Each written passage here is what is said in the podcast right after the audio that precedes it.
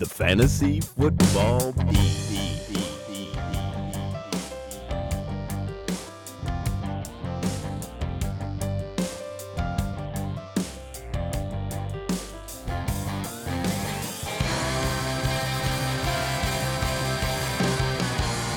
Welcome to Fantasy Football Beat, the podcast that will never let your team die in darkness. I am Mike Hume, and that popping sound is my head exploding.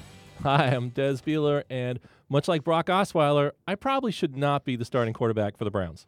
Well, Jeff Dooley has taken his talents to South Beach. He's currently probably shirtless on a yacht with Odell Beckham, possibly Justin Bieber. You just don't know with that guy. In his stead, we are welcoming in longtime friend of the podcast, Neil Greenberg of the Washington Post. Neil, thanks for joining us today. Sure thing. I didn't know that shirts were optional. Otherwise, I would. For you, they are not. That's true. a The, the listeners can't tell. We've all gone shirtless, haven't we, Mike? Well, as a token of our esteem, uh, or our gratitude, I should say, not our esteem, we will give you, Neil, the uh, first swipe at the big idea. But before we get to that, good news, Des. What's that, Mike? More beat. We are going two times a week, and we are going to have another friend in the studio. Holy moly, that's exciting. Wait, we have friends? Yeah, well, we're paying him to be our friend, but he's our friend. Fair enough. So Scott Allen of the DC Sports Blog will be helping us out every Sunday. Look for him to provide fantasy takeaways along with the esteemed and absent Jeff Dooley. Uh, this is going to be a lot of like the news, instant digest. Monday mornings, you're going to need to know who's hurt, what moves you can make, who's hot, who's not. That's what we're aiming to provide, and should be should be pretty good. If you're if you're lucky enough, I might just chime in as well. Ooh, But yeah, it'll be it'll be sort of instant takeaways from Sunday's action. So the Sunday special with Scott, Jeff, and potentially Des will be available every Monday. And come drive time on Wednesday, you will get this version of the show. Now we're recording this on Friday, August 11th, and the reason for my exploding head is there has been a ton of NFL news. Just a little bit. Just a wee smidge. Ezekiel Elliott suspended by the NFL for six games. Two, count them, two trades by the Buffalo Bills within like 30 seconds of one another. And like big, not like trading a six round pick for for you know a seventh round next year. Like, no, big, big, big honking fantasy impact trades. And on top of all that, Neil has a big idea that's going to blow your mind. So let's get straight to the big idea. We'll come back to the news in our Stock Watch segment. Neil, in the meantime, what's the big idea? The big idea. Get him off your team. Drop him now. He could be the surprise of the 2017 season. That guy is a walking ACL tear. Oh yeah, he's a major sleeper. the big idea is what we're calling draft score, which essentially is assigning a value between zero and on- 100 to every player in the draft, and that score takes into account their their overall fantasy point production for a PPR league, um, injury risk, strength of schedule, efficiency. It, it's it's something that encapsulates all that into one number, so it makes it very easy to see who has a higher value in, on on draft day. And probably its best application is to just look at where players are being drafted to see where the value is. So you know if you're if you have a fourth round pick, very easy to see right away which is the best player available, which is the best player at a position that's available, um, and allows you to execute any strategy that you're looking to execute on draft day. Now, Neil, I seem to recall reading about this on a little site called the Washington Post. What of those factors, how do you weight those factors? You mentioned a ton of stuff that goes into this thing. It's looking a little bit like a pot pie. What's the chicken? Well, it's a it's a it's a top down approach. So what we what I tried to do was look at okay, how many expected passes can we see for a team? How many expected targets can we see from that? Um, and then the same thing with rushes, and then use the the team's depth chart to start assigning um, start assigning opportunities. So if you're the number one wide receiver on a team, chances are you're going to get a, cer- a higher percentage of targets than if you're the number two guy um, or, or the number three guy. Same thing with running backs, right? Obviously, the the top guy on the depth chart is going to get more touches of the football than than someone that's below him. So I, I really try to do this from a top-down approach and, and adjust it for strength of schedule. Obviously, when you're playing a tougher opponent, they're going to allow um, fewer points to wide receivers than they might running backs and vice versa. So I try to take all that into account. Um, and then, as I said, just to make it easy, uh, base it on per position from zero to 100, 100 being the best possible player at the position in the draft, um, all the way down to, to zero, a player that can easily be replaced on the waiver wire. Now, uh, one of the interesting takeaways you had from the article was, uh, or interesting findings, was that uh, you have um, Greg Olsen as your number one tight end. At least that's that's the way I looked at it. Right. A little controversial there. Yeah, you want to you want to get into some of the methodology behind that uh, somewhat controversial finding. I mean, he's obviously a top tight end, but the Right. number one is I don't think a lot of people would have that. Yeah, and they, and they might not, but it's a couple of different factors, right? So number one is Cam Newton, quarterback for the Panthers, loves to target Greg Olsen, loves to target him in the red zone. Will probably be healthy this year, right? Had some trouble last year, especially towards the end of the season. Um, you mean Cam Newton or Cam or Newton, Olsen? who yeah, did I say? Yeah. Yeah, no, you, you did. You said Yeah. he. Sorry, I wasn't Cam sure if you Newton, meant Newton or Olsen. No, no, Olsen's no. obviously an Iron Man, which is I think part of what your Right. value that you're placing in until him. you just jinxed him, right? But um, he never goes down. Right. So the the he's actually tied with Gronkowski as being the top tight end available per per the draft score, and that's a function also of Gronkowski being so good, right? If he's healthy, he's easily probably the, the top tight end, and even if he's he misses a game or two, he, he provides so much production that he can overcome that type of uh, loss of a game or two. So I really actually like Greg Olsen. I know I'm not the only one. He's going in the second or third round of most PPR drafts, so it's not like it's a secret there. But you can definitely look to, to uncover some other values.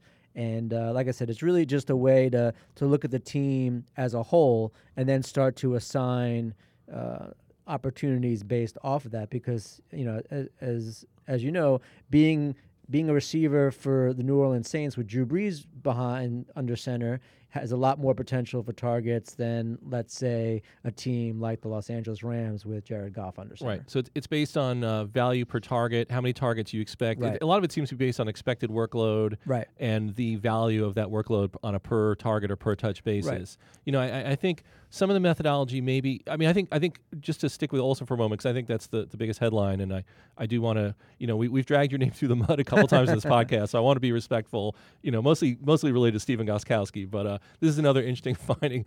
But Olsen, you know, I have him ranked fourth uh, among tight ends, and you know, I, I think we're both looking at the past in different ways. You know, I think you're looking at the fact that yeah, he's been he's been on the field entirely over the past few seasons. That has always that has contributed to his high target totals. It's contributed to his high receiving numbers. He's the first tight end for with a thousand yards, I think, in three straight seasons.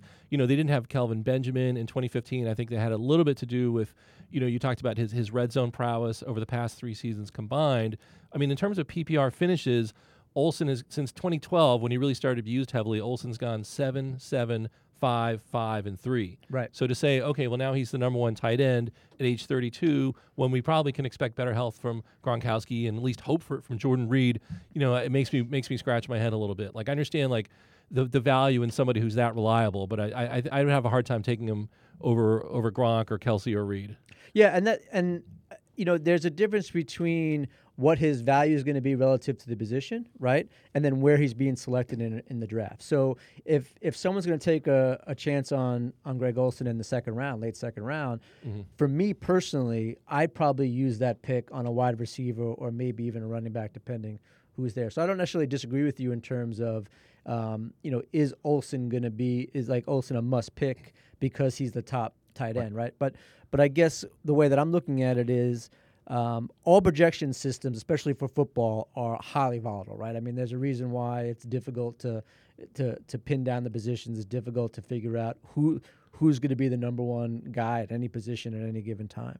Um, but the method that I used was kind of was was a weighted method. It, yes, it, it absolutely has to look in the past to project forward, so you get a sense of of how often teams are passing, how often do they get targets, and, and things like that. Um, and then based on those numbers adjusted for strength of schedule, like I said, um, I, there's a very good chance, at least from this model, that Greg Olsen's going to be the, the top guy, and I, and that doesn't seem too far fetched to me. What's a running back or wide receiver that's going lower in the draft relative to your draft score that could be a good value? I think Bilal Powell in, for the Jets in PPR leagues could be decent value, even as like a fifth round pick.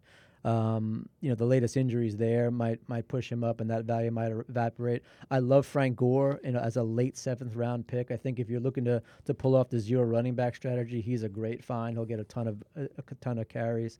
Um, I like Jonathan Stewart for for um, the Carolina Panthers. We talked about that. Um, any feature back that's going to be going, I would say, in the fifth round or later, probably uh, will seem to will will provide some good value. Um, in terms of wide receivers, I mean, Alshon Jeffery has decent value even as a fi- as a five round pick, and I think Brandon Marshall with the Giants um, in the seventh or eighth round is is great value, especially with cornerbacks will have to respect what Odell Beckham does, right? And that could really open up Brandon Marshall to to catch not only a, a large amount of passes, but also quality passes in the end zone. All right, well, if you want to check out more about Neil's draft score, you can find it on the WashingtonPost.com slash fantasy football. It will be part of our upcoming fantasy football cheat sheet, which should go live early next week, assuming the Bills stop making trades and the NFL stops issuing suspensions, which, by the way, brings us to the Stock Watch.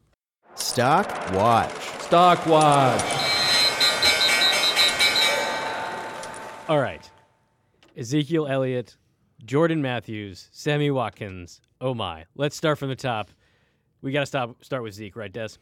Yeah, I mean that's that's obviously the big news of the day. That's by far the biggest fantasy names. A lot of people had him third overall. Maybe he started sliding based on speculation that he would be suspended in some way, shape, or form. I mean, Yeah. I don't think a lot of us thought six games, even though that was, you know, in the wake of the Ray Rice uh, debacle, that was the new policy the NFL put in place for domestic violence inc- incidents was starting with a six game. But you know, the league always has leeway with this sort of thing, and it is important to bear in mind that.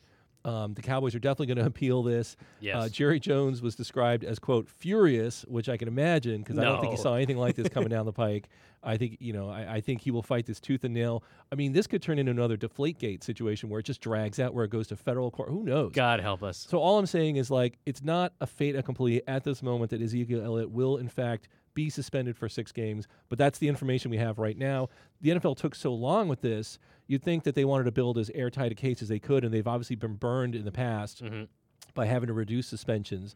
Maybe they're starting high so that they can like bust it down to a four game suspension and the Cowboys will agree to that. You know, who knows? Right. But at the moment, yeah, we have to we have to assume he's suspended six games. Right. And again, we're recording this on Friday, August 11th. So as of right now, there has not been an appeal made that will likely change over the weekend as he has three business days Oh, to yeah, appeal. They'll appeal it, I yeah. think, for so sure. bet on that.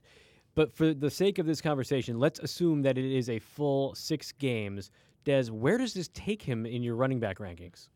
yeah, I mean, it, it knocks him down. Maybe not as far as as some other people have him. I mean, it is it's a big. It's more than half of the fantasy regular season because the Cowboys have a week six Yeah. bye, with meaning that uh, uh, Zeke will have to sit out through week seven. So you're not going to get him till week eight, and then that leaves six weeks left. If, if assuming your le- league ends in week thirteen, you know that gives you about six weeks left. Yeah, you could be eliminated by Right. That said, it's not like if you draft him, it's not like you're taking a zero. Obviously, for those games, people, you're gonna you're gonna draft more running backs. In our in our running back preview podcast, we advocated running drafting running backs Yep. a lot. You know, and obviously uh, the the biggest beneficiary of this is Darren McFadden. Well, let me get to Zeke first of all. I I, I have him drop down to 12th at running back. I didn't really want to go any lower than that. Basically, uh, based on the fact that he last year averaged 21.7 PPR points per game. That was third behind uh, Le'Veon Bell and David Johnson. That was almost four points better than the seventh place guy, Devonta Freeman. Theo Riddick was fifth at 16.2. Jordan Howard was ninth at 15.3, which is six, which is what 6.4 fantasy points per game worse. Than, all I'm saying is on a per game basis, Yeah. Ezekiel Elliott was dominant. Yes. There's, and if you think about it, when he comes back in week eight, he'll be fully rested. The Cowboys will have no reason not to give him all the work he could possibly handle the rest of the way. The Cowboys are going to get absolutely their money's worth out of him the rest of the way. And and you know, fantasy is it's a week by week game. Now, obviously, somehow Right, you have to right. survive till week eight. But once you get Zeke on your team, you're getting you know uh, what should be a fantasy monster at that point. So I couldn't really lower him to 12th at running back. That's 27th overall. So I still see him as an early third round pick. And then you're probably going to want to reach for Darren McFadden at that point if you do draft him. Now, Neil, we Des just mentioned that it is a week to week game, but you still got to survive to week eight. So, who are some of the names on your rankings, uh, on your draft score list that could fill in that void for those first eight weeks? Well, I, s- I mentioned, um, I mentioned uh, Frank Gore is certainly going to be available. Um, the problem with with I think handcuffing to McFadden is I'm not 100 percent sure he's going to get the most quality touches with Alfred Morris there either. Right? There's no guarantee necessarily. What I would do is if, I'm definitely looking to handcuff, I probably take the chance on the back that's being drafted later, right, and getting a a back that maybe be able to help me longer into the season. Um, you know, even even a guy Um, like Eddie Lacy will probably be available down there. I mean, he's going to be available late. Um, you'll have Gio Be available Bernard- after Elliott anyway. Right, you'll have sure. you have Gio Bernard available. I, I don't think um, I don't think Elliott's going to slide much past the second round. I think if you look at Yeah. the his production from I- last I- year, I agree. you take five games away, he's still the 11th best back, which in this draft is late second round pick. You take all six games away, he's the 19th best back, which is a fourth round pick. Um, I don't see him sliding past um, the the second round. What would what would worry me more about drafting Elliott is his Week 16 game against the Seattle Seahawks. That's a tough game to rely on a feature back for the fantasy football championship on the line if you make it that far. They're great at stuffing the run. They don't allow many second level open field yards. Right, but that, that does go to one of the other reasons to stay high on Ezekiel Elliott, which is that, of course, the, the most important weeks of the fantasy season are 14 through 16, and assuming he's suspended to start the season, he'll absolutely be there down the stretch and in the playoffs. Now, Right, but that ha- you have to 14th get game is, is new is the Giants, which are good against yeah, the run, yeah, they're good. and 16th is Seattle, as I just Right. said, which are great. right, So, it's, so it's a tough playoff schedule. um, but he could be a monster from the time he gets back to that point. yeah, right? He- those, those guys are all going to be running on get fumes at that point, and he'll be presumably much fresher than anybody else on the field. yeah, without a doubt. All right, so two trades from the Buffalo Bills. We got Jordan Matthews coming in, Sammy Watkins going out. Let's start with Sammy Watkins, which it's a shame to talk about Sammy Watkins without Jeff, who might be openly weeping right now. Well, I thought I was the one who was in love with Sammy Watkins. There's so much Sammy Watkins love, but Yeah, Jeff no. Jeff said he j- drafted him every year since he entered the league. Oh, yeah, that's, a- well- that's well, a lot of love. Well, he's a Bills fan though, so I think uh, I think that might have been part of it. But uh, as I recall on our wide receivers preview podcast, I was the one sort of pound, trying not to pound the table because that makes for bad radio for Sammy Watkins and, and getting some grief over it. Uh, I had to drop him way down. I mean, you ha- look. I think the Rams' offense will be better. I think the change in coaching staff will will really help Jared Goff. I think he could hardly have had a worse staff last year with Jeff Fisher, Sean McVay, offensive mind you know, I, I'm, I'm building in all the caveats to the point where I say Jared Goff was an absolute disaster last year, and I just don't know like how good we can expect him to be. I don't think we, it can be very good. Whereas Tyrod Taylor is a pretty effective quarterback, and Tyrod Taylor throws a pretty good deep ball. Yeah, which that's is the sort big of thing. Sammy Watkins is you know uh, the thing he, one of the things he does best. Although he's a he's a he's a fantasy monster in, in most respects, but I had to move him down to 19th. I mean, I think the Rams will actually throw more than the Bills have been throwing but they won't be high quality targets. And I think there are a few more mouths to feed. You know, in, in Buffalo, Sammy Watkins clearly was atop the pecking order. He, he clearly will be in, in Los Angeles as well. They didn't trade for him for nothing. But, you know, you have a few other guys there, including a guy who just played for the Bills last year, too, and, in Robert Woods. Now, Neil, any uh, anything that we should see coming on this side from a metrics standpoint, or as far as your fancy stats are concerned? Yeah, um, Sammy Watkins became a do not draft for me. I, would- I Really? would No, not. I'm not going that far. I would not draft Sammy Watkins in any way, shape, or form. Only because one, like Des said, Goff was arguably one of the worst quarterbacks last year. One of the worst rookie seasons. I don't know in- if it's that arguable. It's it's pretty bad. Um, so that alone, He didn't mean, even know where the sun rose. I mean, it was, it was a bad rookie season. You know, Goff was eight of twenty-three on passes, fifteen yards um, in the air. That's not good. Um, and Sammy Watkins has the highest injury rate among the position. He's expected to miss over four games. He's got a one in nine chance of being hurt in any game that he plays, according to Sports Injury Predictor, which uh, looks to at all these different types of injuries that players have and, and assigns risk based on that. I mean, for me, it's it's a complete no go. It's just it's just not worth it to even entertain having someone like Watkins on on my roster. I just won't do it. Now, where is Watkins going currently in, in terms of average draft position, and where do you think? Obviously, he's he's probably going to trend downward. We'd imagine for all the negative uh, connotations associated with the Rams and Jared Goff. But what's the right value for him now, Des? as we record this podcast, and again, this is Friday afternoon, the, news just came out. Uh, Samuel Watkins has been going as the wide receiver 15 overall, or 15, uh, 32nd overall in fantasy drafts. So, uh, kind of mid to late third round pick. He'll obviously tumble from there. Uh, and a lot of people, yeah, uh, you know, a lot of people will adopt uh, Neil's, I think, somewhat short-sighted viewpoint that Sammy Watkins is a complete no-go. Like I said, I mean, I have I have him wide receiver 19th. He's still going to command a, a pretty high target share with the Rams. I think it's an offense that will throw more than the Bills did, so there'll be a little bit more volume. Yes, obviously he has to stay on the field, so you know, he was an inherent injury risk to begin with. So yeah, if you want to stay away from him, like I wouldn't necessarily blame you. But I think the talent is still there. You know, he was he was an elite performer when he does when he does when he is on the field. So uh, I like him more than most. So I'm probably going to wind up with Sammy Watkins in more than a few drafts, but not till at, th- at that range. You know, we're talking uh, late fourth, fifth round. All right, let's talk about how the Bills are going to replace him, and that's with former Eagles wide receiver Jordan Matthews.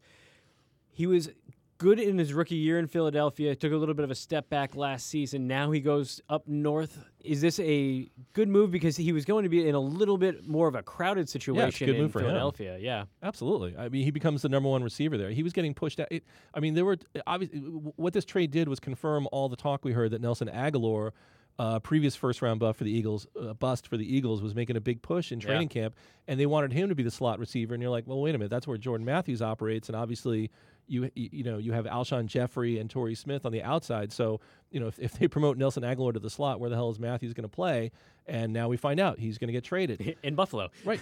and, and he steps into a situation where he should be the clear number one uh, receiving option. Uh, now that said, it, again, it's a low volume attack.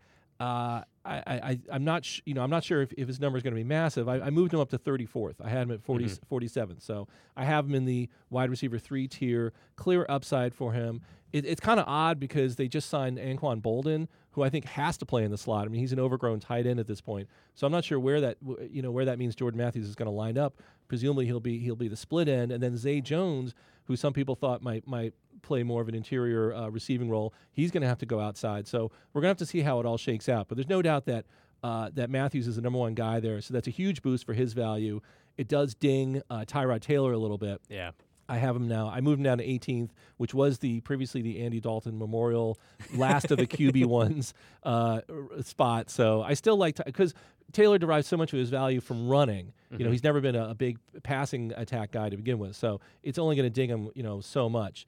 Uh, but it does hurt um, Charles Clay a little bit, I think, and uh, also I think Carson Wentz takes a little bit of a ding. I mean, I dropped him like one spot to 20th. Yeah, it loses a little bit of uh, extra ammo Eh, there. just, But just a little bit. All right, so Neil, the flip side of that, in Philadelphia, we now have more targets available for Zach Ertz at tight end, for Alshon Jeffery at wide receiver, for Torrey Smith at wide receiver. Who do you think sees the biggest bump in that target share? Well, definitely Nelson Agholor. Right? We just talked about him because he's going to be the guy. The one guy in- I forgot to list. in, Thank you, Neil. In in in in the slot, right? I mean, um, uh, Matthews had 329 routes in the slot last year. Agholor had 117. That's a lot of volume Yeah. for him, which could boost him up just from volume alone. And like you said, I think Ertz definitely gets more of a look. All right, well, to summarize, Sammy Watkins down or off the board entirely if you're Neil, and Jordan Matthews gets a slight bump. Let's move on. Value pick. All right, well, a good bit of preseason action has already gone into the books. Redskins and Ravens played last night, among some others. Des, when you're looking for some value picks, who you got your eye on? Well, I, these yeah, I'm going to look at these players in terms of uh, possibly shifting my rankings going forward. Uh, I haven't. I'm, I'm going to kind of wait till the whole slate of games. Obviously, I, I made a lot of changes to my rankings based on the suspension news and the trades we saw. Some of this other stuff, I'm going to kind of see how it goes through the week through these weekends games. By Monday, I'll I'll have reshaped rankings. So I, I want to look at uh, a few guys whose value I think has risen in the course of training camp, and then uh, also from what we saw, just you know, very quickly in the preseason games. And you can't talk about a brief look at in a preseason game without mentioning Kelvin Benjamin. He looked really good in two catches. Still tall. Yeah. Well, uh, yeah, exactly. Well, it's still tall and, a- and a little more svelte than we remember from earlier in the offseason. I mean, obviously, we'd seen reports that he was working his way back into shape, but it's one thing to see those Yeah. reports, another thing to see him out in the field look exactly like his old self. Yep. You know, he came back from an ACL injury last year. And, uh, you know, there's some questions about the Panthers' offense. They're going to work in uh, McCaffrey Yep. And they're going to work in Curtis Samuel, so maybe they're going to go to more short passing. So, you know, I think there are some questions about Kelvin Benjamin's role, and two catches in a preseason game isn't necessarily going to change that. But he was going off the board as the wide receiver 32, and I can guarantee he's going to go higher than that now. So, at the moment, he, I think he's a value at wide receiver 32. You know, the other thing. You don't want to take away too much, obviously, from a preseason game, but you like to see that he was spry. On one catch, he shook off a would-be tackler, showed Yep, his power. yep. On the second catch, the touchdown catch, he skied over a, a defender as Derek Anderson laid the ball up where he could get it. And that was a reminder of what he brings to the table. And it's also a reminder that in terms of Kelvin Benjamin, you know, maybe Cam Newton, it's still a little bit iffy with his shoulder, but they've got a pretty decent backup there in Derek Anderson. And, the, and what you like about Anderson, he's got a big, strong arm. He's not afraid to challenge uh, cornerbacks deep, and that's exactly what Kelvin Benjamin's bread and butter is. The other thing you have to like about Carolina is they have a pretty choice schedule. Very fantasy friendly, could put up a lot of points early. All right, who else you got your eye on? All right, a value pick uh, these days is certainly Terrence West. He's going as the running back 42. You know, I, I once Kenneth Dixon went down. I mean, it really cleared Mhm. the way for Terrence West to be the main early downs back on the, on the Ravens. You have they brought in Danny Woodhead in the offseason, and I like Danny Woodhead a lot too. I've talked Yep. about that on previous podcasts, but I see that more as, a, as him as a PPR upside play. Should catch a lot of balls. We'll see how the goal line work shakes out. But Terrence West, as things stand now, is like the main early down running back for that team. He, you know, uh, he didn't show a ton in the preseason game, but he looked pretty good in limited action. He ran for 23 yards and a touchdown on five carries versus the Redskins. Showed some power. Basically, you know what you like to see is they brought him out there. He was the clear early down back uh, to start the game. I mean, they, they- so you know he's running with the ones, and I, I think you know as a running back 42 right now, he's a steal. I mean, he was he was worth more than that last year in when he was splitting when he was splitting time with uh, with Kenneth Dixon. Um, another running back I like, uh, also in the AFC North, is Duke Johnson. Yep. Now this uh, this is this is more of a PPR thing because For sure, for sure. He he's caught a lot of balls in his first two seasons. He had 61 catches and 53 catches. That was third among running backs. Uh, and then what they did in the preseason game, and again, this followed a trend that we started to hear about in training camp, was they lined him up in the slot a few times. So that would be really huge for his value. If he could get on the field at the same time as Isaiah Crowell and essentially be used as as a slot receiver, I mean, you know, if he he could get to 70 or 80 catches, I mean, that's a team that's going to be you figure behind a lot. Y- Although you think? yeah, Myles that defense is, should be better. Myles Garrett looked like looked like a monster, and, and hopefully will pay off as the number one overall pick. Um, I had to throw this tidbit in too. Uh, Browns assistant coach Al Saunders recently compared uh, Duke Johnson to Marshall Faulk, Oh, and Saunders coached Marshall Faulk in St. Louis, so he wasn't just like throwing that name out lightly. that is a quite a robust comparison there. Right, That is so- ambitious. Yeah, and we all remember Marshall Faulk as the single uh, best player in fantasy during his era. So that's the expectations I have. You mean Duke Hall of Johnson. Famer Marshall? Yeah, Faulk. that, that, yeah, exactly that guy. Well, clearly there is a lot to keep our eye on in terms of preseason football. But for our last segment, well, we're going to do something a little different. What to watch for?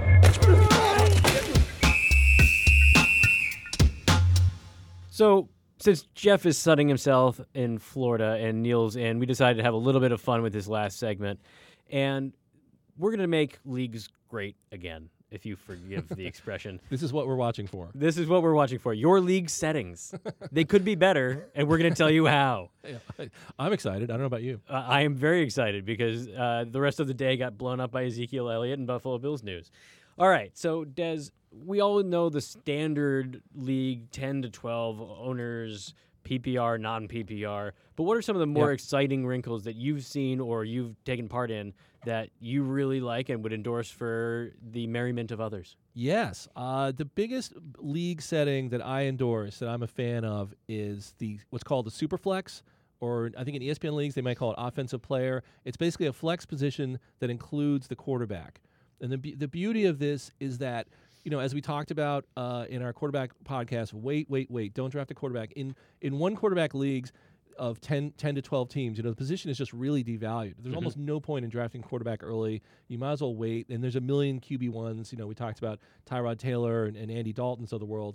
Um, the it, the issue becomes when you try to address that and you make a two quarterback league, then all of a sudden the pendulum swings in the exact opposite direction. Then quarterbacks become almost too valuable because you know if you're in a 12 team league, I mean, how many like good quarterbacks are there at any given point? Like 26 or so. I mean, that's barely more than two per team. And obviously, you'd, you'd want to have three in your team in a two QB league, and there just aren't enough to go around. So that's kind of unfair. So if you make it a flex position, you give teams the option of maybe you could put a quarterback there, or you could put another uh, player there at another position if you're kind of short at that. You kind of address that situation. So I'm a big fan of that setting. So similar to that, I'm in a 14 team league, which used to be a 16 team league, and in order to address the shortage of starting caliber running backs, and this is back when there still was this, it was the single back era. Everyone had a featured back. Well, as we moved to a committee situation with third down backs becoming more of a, a rage, if you had the end of the draft pick you got like you were you were done like you had nothing and then when you had the, the pick coming back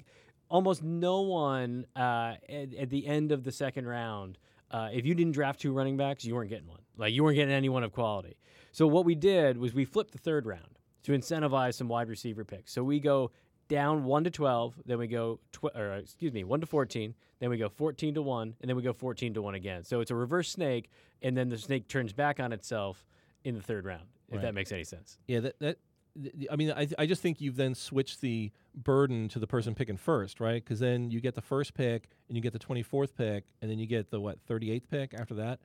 Like that's you know you go another fourteen picks. Yeah, no, Yeah, you're absolutely right. Yeah. But at least you're getting a guy like Le'Veon Bell, or You back are. in the day, you were getting he better come Priest through for you. Holmes or LaDainian Yeah. Tomlinson. And this has been a league that's been around for a while. And when all is said and done, we've had a number of uh, champions at every position in the draft. So it works out surprisingly well. I like to complain about it because it's never worked out for me. I've yet to win this league. but I do think it is a Right. solid fundamental uh, wrinkle for a draft. Neil, what do you like? No one invites me to the drafts anymore. Mm-hmm. So I'm Maybe it's because you keep drafting a team of kickers. that that that could be it. But uh, yeah, but what I what I do like, um, I like auction leagues. That's something that I think puts a lot of fun into. Yeah, I was I was thinking that when, when he was when when Mike was describing his torturous draft, I was like, Right. why not just go to an auction? Right, and I Yeah. think that's that's great because you have access to every player, right? Like you were just talking about in your league, you if you don't draft in one of the early positions, there's chances of getting running back or, or nil. But in an auction league, you at least have the opportunity to to getting any players that you wanted, and if you wanted to to bid up high on, on two or three of the best running backs in the league, you could certainly do that. So I think that, um, especially in a live draft environment, is is pretty fun. So I'm I'm if you're out there listening, I'd love to be invited in an auction league.